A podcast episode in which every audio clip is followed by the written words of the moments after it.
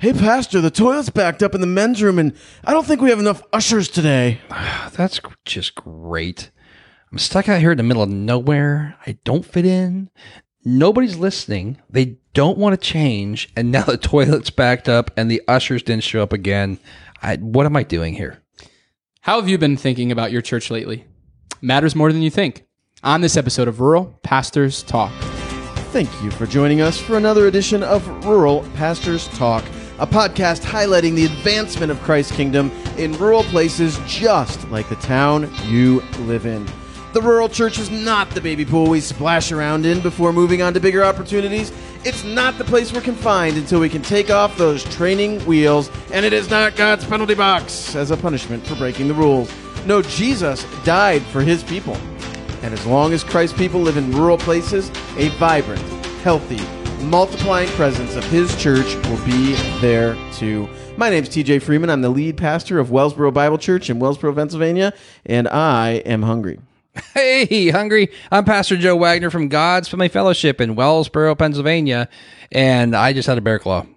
Tasty. You really did? I did from Oh. Sheets. I broke my no bread diet. Ah, yeah. It was one of those afternoons. it's not a bread, it's pastry. Yeah, mm, lots of carbs and Yes. sugar, though. Right. Tasty. Josh Oshua. Hi, guys. Josh McLaren, Pastoral Assistant, Wellsboro Bible Church. Hello. And on this episode of Rural Pastors Talk, our least favorite foods, five points on how you view your church matters, and a quote from Mark Dever to help you think about the church more carefully. So, least favorite food, homeboys. Josh. Uh, canned spinach. Ooh. Something my, my parents used when I was a kid, and ugh. Do you like spin dip? I do like spinach dip. Yeah. Okay. Yeah, it's the it's the thing about the canned when it comes out, it just looks disgusting. It's so you you pile. can I can use it in recipes. I can even use frozen spinach in recipes, but when it like mm, nope.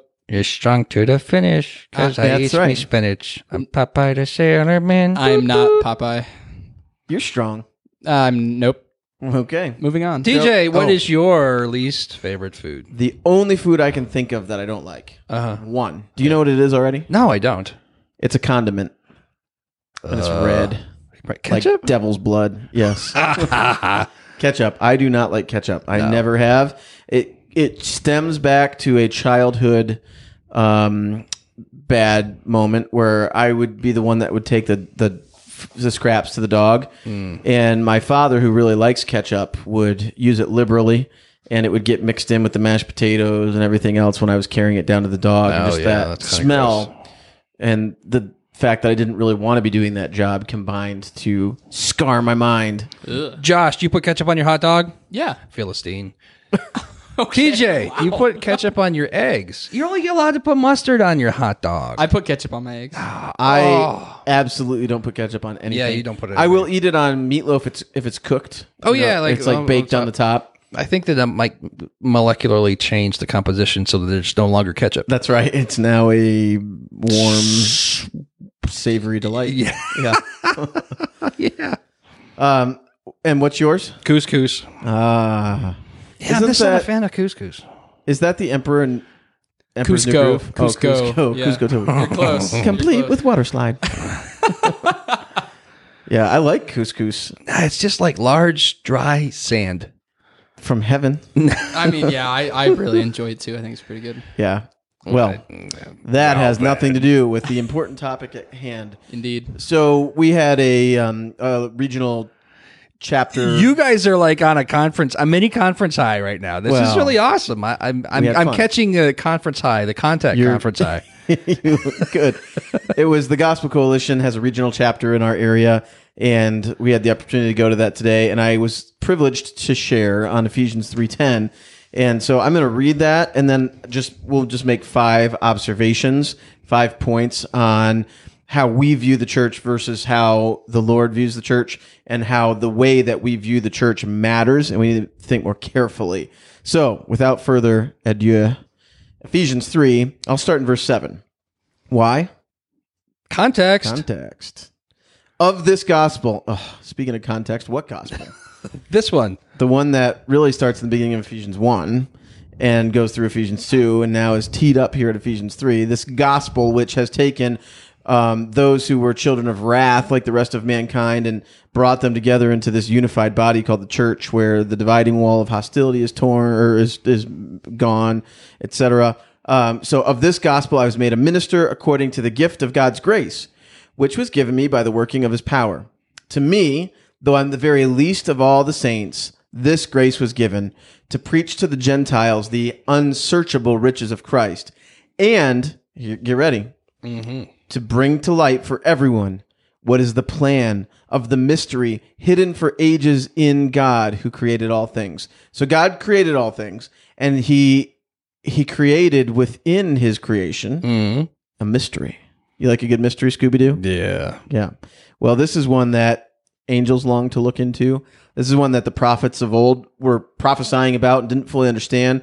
This is one that God's uh, people, the patriarchs and others in the Old Testament that we follow along with, didn't fully understand. There's something that God has been up to since the beginning of time. And before that, it was in his mind to do something. There's this mysterious purpose behind creation, redemption, a setting aside of his own people, um, his bearing with mankind.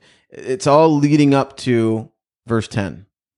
So that through the church, the manifold wisdom of God might now be made known to the rulers and authorities in the heavenly places. Boom. God is declaring, it really exposing. I think it'd be okay to say, is exploiting a good word?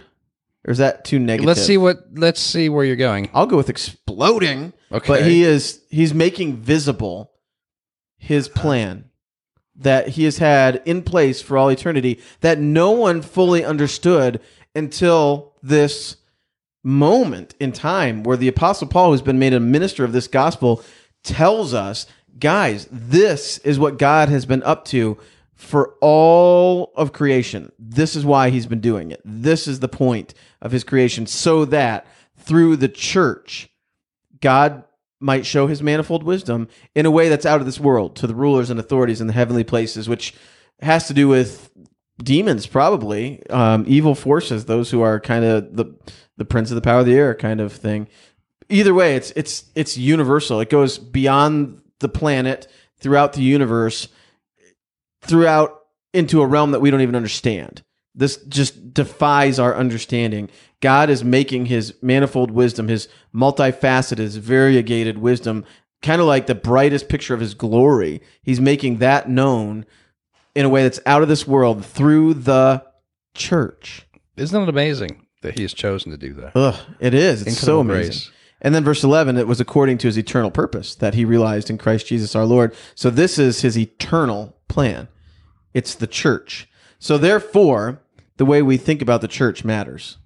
And some of us have thought about the church like that pastor in the opening monologue, Mm-hmm. cold open. Mm-hmm. And we at times have thought about the church differently from the way that scripture speaks about the church. Maybe we've lost sight of that purpose. What do you think about that? I would agree. There's certainly times when we can be uh, so excited, so charged up. The mission can be so clear in our hearts and our minds that, that we have, have from Scripture and um, the mission that the church is to be about and the church is to do. And then folks just don't get it. You know, we can we can say it so many times again and again and again, and they they they they kind of don't get it. But oh, what a wonderful thing when a church does start to get it. That's true. Well, isn't that a, it's just such a blessing and such fruit, and it almost sometimes catches you by by surprise, and you're like, "What do we do now?" Yeah. and charge forward. Yeah. that's a great thing. Yeah. And it is awesome to get those glimpses of seeing men and women and children understand the purpose, not just of their personal salvation, but of God's work globally. Um, And eternally, that and eternal eternally. purpose. Yeah, it's huge. Um, so what happens though is we get stuck in these modes like COVID. COVID has happened, and how many of us are like, "Ah, I'm frustrated. I have to do online church, or I'm frustrated because some people want to wear masks, and some people think masks are the mark of the beast. Um, I don't know how to. It seemed like such a distraction. We have to deal with all these other things. Yeah. right. And you can get bogged down with some of those things and, st- and stop thinking about the church as God sees the church and start thinking about it from a very human standpoint. So, and then as churches, we can get focused on things like, uh, you know, a building, just a facility. You can get focused on that, a program that you really like, a tradition, a structure that's different from the structure the scriptures seem to call for.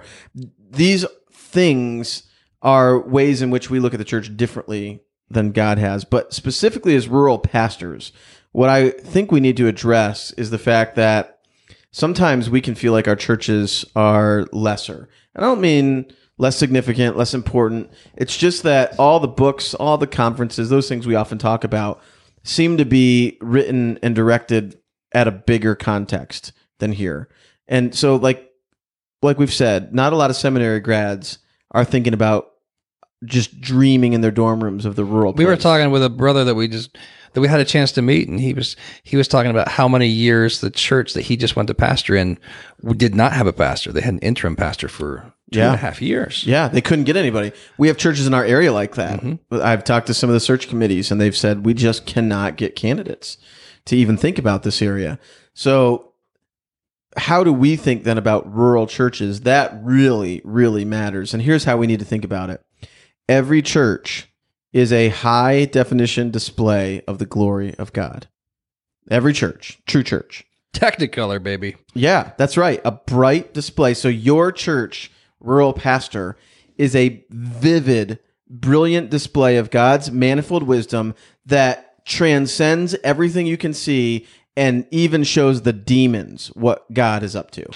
It's really profound. And the importance of your church is so significant. It is critical to the work that God is accomplishing. He established that church.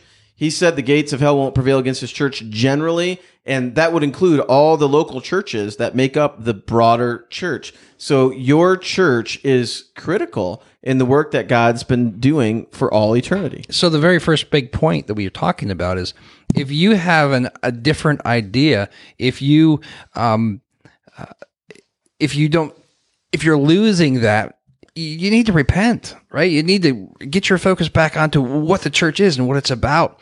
And if you don't think that your church is able or capable or or super super weak, gosh, repent of that. Uh, fix your eyes on Christ and stop thinking that way. Because if you start thinking that way, it's going to bleed out into the congregation as well. Churches are God. The Lord designed churches to, to be led from the top and for the spiritual leadership. And and when they start to break down, they start to lose faith. Man, the, the sheep are going to follow.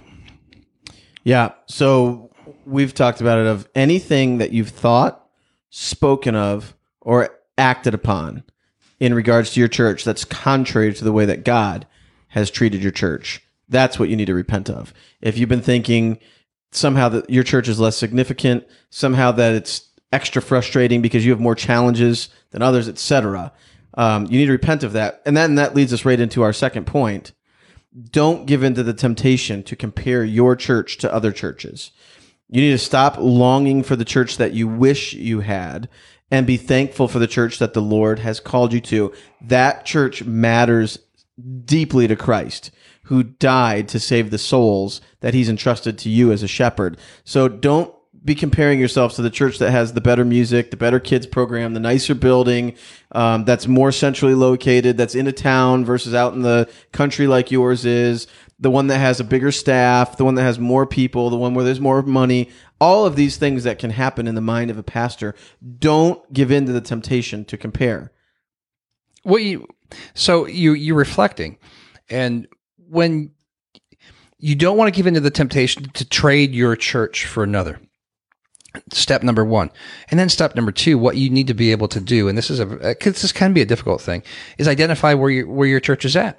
Identify where the people in your church are at and to be able to focus your attention and bringing them up to be able to understand and think about the church the same way that you do. Ha- Having a great opportunity to be in a Bible study with young believers and, and teaching them about the church, teaching them that it is a body, teaching them that they're connected, teaching them what the mission of the church is, teaching them about the ecclesiology and how the church is set up, and then going right to Ephesians 3:10 and teaching them this great big giant point that this the church, the people, the Christians in the church, uh, we're displaying the manifold wisdom of God. Let them know, right? So you don't try to train, train, trade your church or your church people for other people. Bring them up to speed. Redouble your efforts in those places and be praying to that effect and working to that effect. Because, I mean, we'll be honest with one another.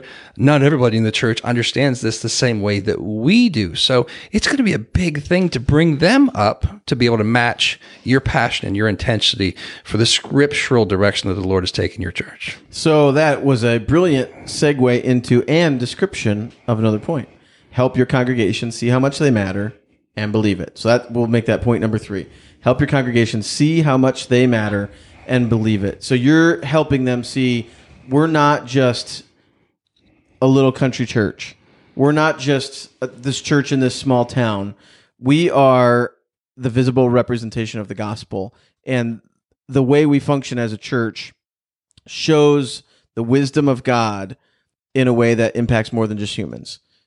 You, you have to help the congregation see the bigger picture in all this and then move away from the fight over the color of the carpet Right. Move away from the disagreement about whether or not we're going to have Sunday school at nine or at eleven thirty after the service. These kinds of things that can creep in and become a really big deal, and they are a big deal. They matter. They're important. But compared to what the church actually is and exists to do, they really are insignificant.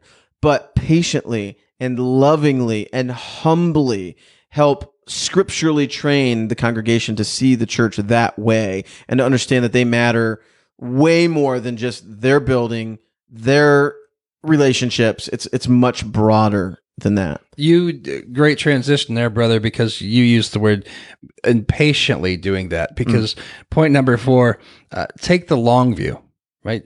This this take the big view. You you're this is it's not going to happen overnight. The, the changing of a culture, the changing of the attitudes, the feelings, and the emotions of, of the folks in your church, or even in your heart, uh, that's probably going to be a long shepherding process, don't you think? Is that where you're going? Absolutely. And the, the thing is, a lot of rural pastors have an exit strategy planned out in their mind. They're thinking, this has been harder than I thought it would be. I'm struggling more than I thought I would struggle relationally. Uh, I feel disconnected. I've struggled with doubt, depression, financially. My family has struggled. All of these kind of things that we are familiar with with hearing from brothers who are serving in rural contexts. You can begin to, in your mind, start to envision. You know, I could just go back into the workforce, mm-hmm. or you know, I could just apply to a It would be so much easier Yeah. if I just coasted. If I just, oh yeah, that's a, a big one. Yeah, Right. Wouldn't, wouldn't all those problems just go away if I did exactly what Hmm. uh, old blue hair Nettie wanted me to do? yes, that's right. Or or I want to send out my resume to all, all those things could happen at the same time. right. Yeah, that's true. So don't have the exit strategy in your mind.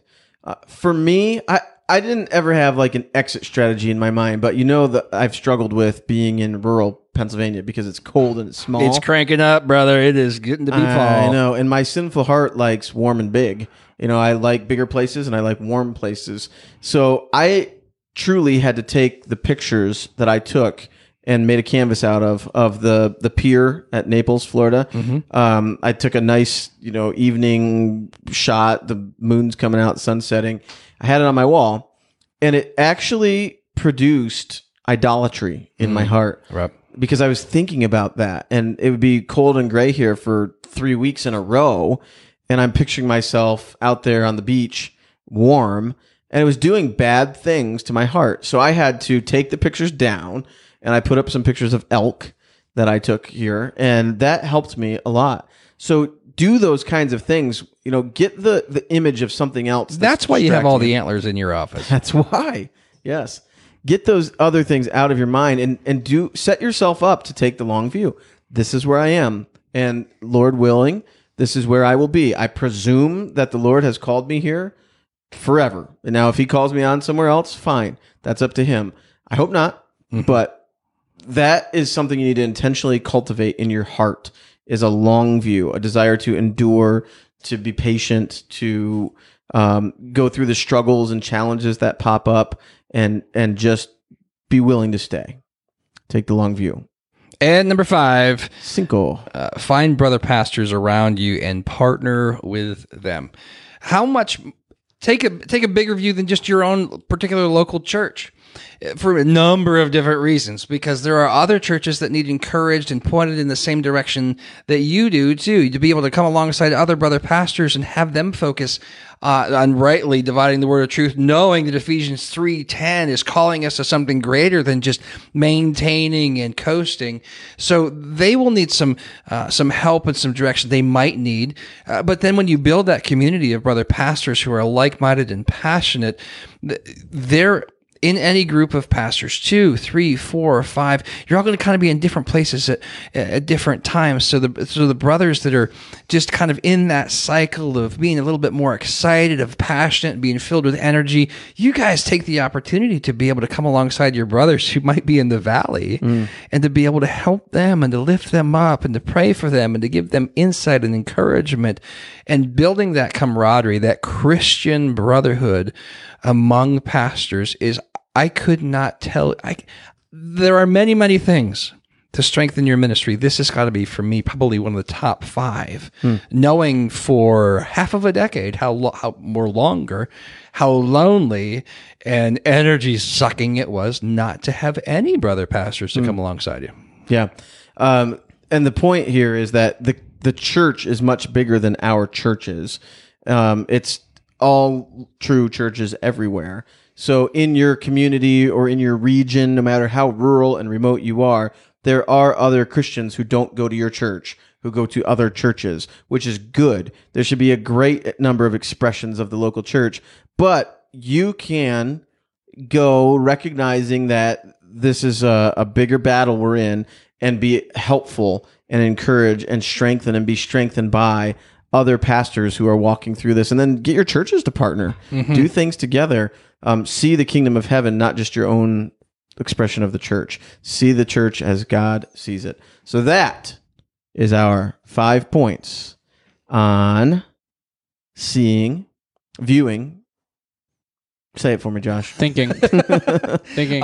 I was I was Thinking I about was the looking rural ahead church. I was like oh man that's a good quote on how your church matters Yeah. Yeah. Thinking on thinking How you why view. why your church matters. how you view your church why that Oh, matters What did I say? it, i don't way know you think about your church matters. it's complicated Bum bum bum. yeah it's like our relationship See, on that's facebook why I didn't Josh. answer. it's complicated uh-oh somebody's in trouble it's time for our sos SOS send one out is it a message in a bottle I don't know. But our SOS, the first S stands for. subscribe you can do that by subscribing mm-hmm. Please click do. the button and um, get these right automatically in your podcasting app And the O stands for offer a Oh. review, please. We'd love an honest review from you. Obviously, five star reviews help us and help the algorithm to be for us to be able to get uh, uh, our podcast out to more and more folks. But please, please, please, please, please, please take a couple minutes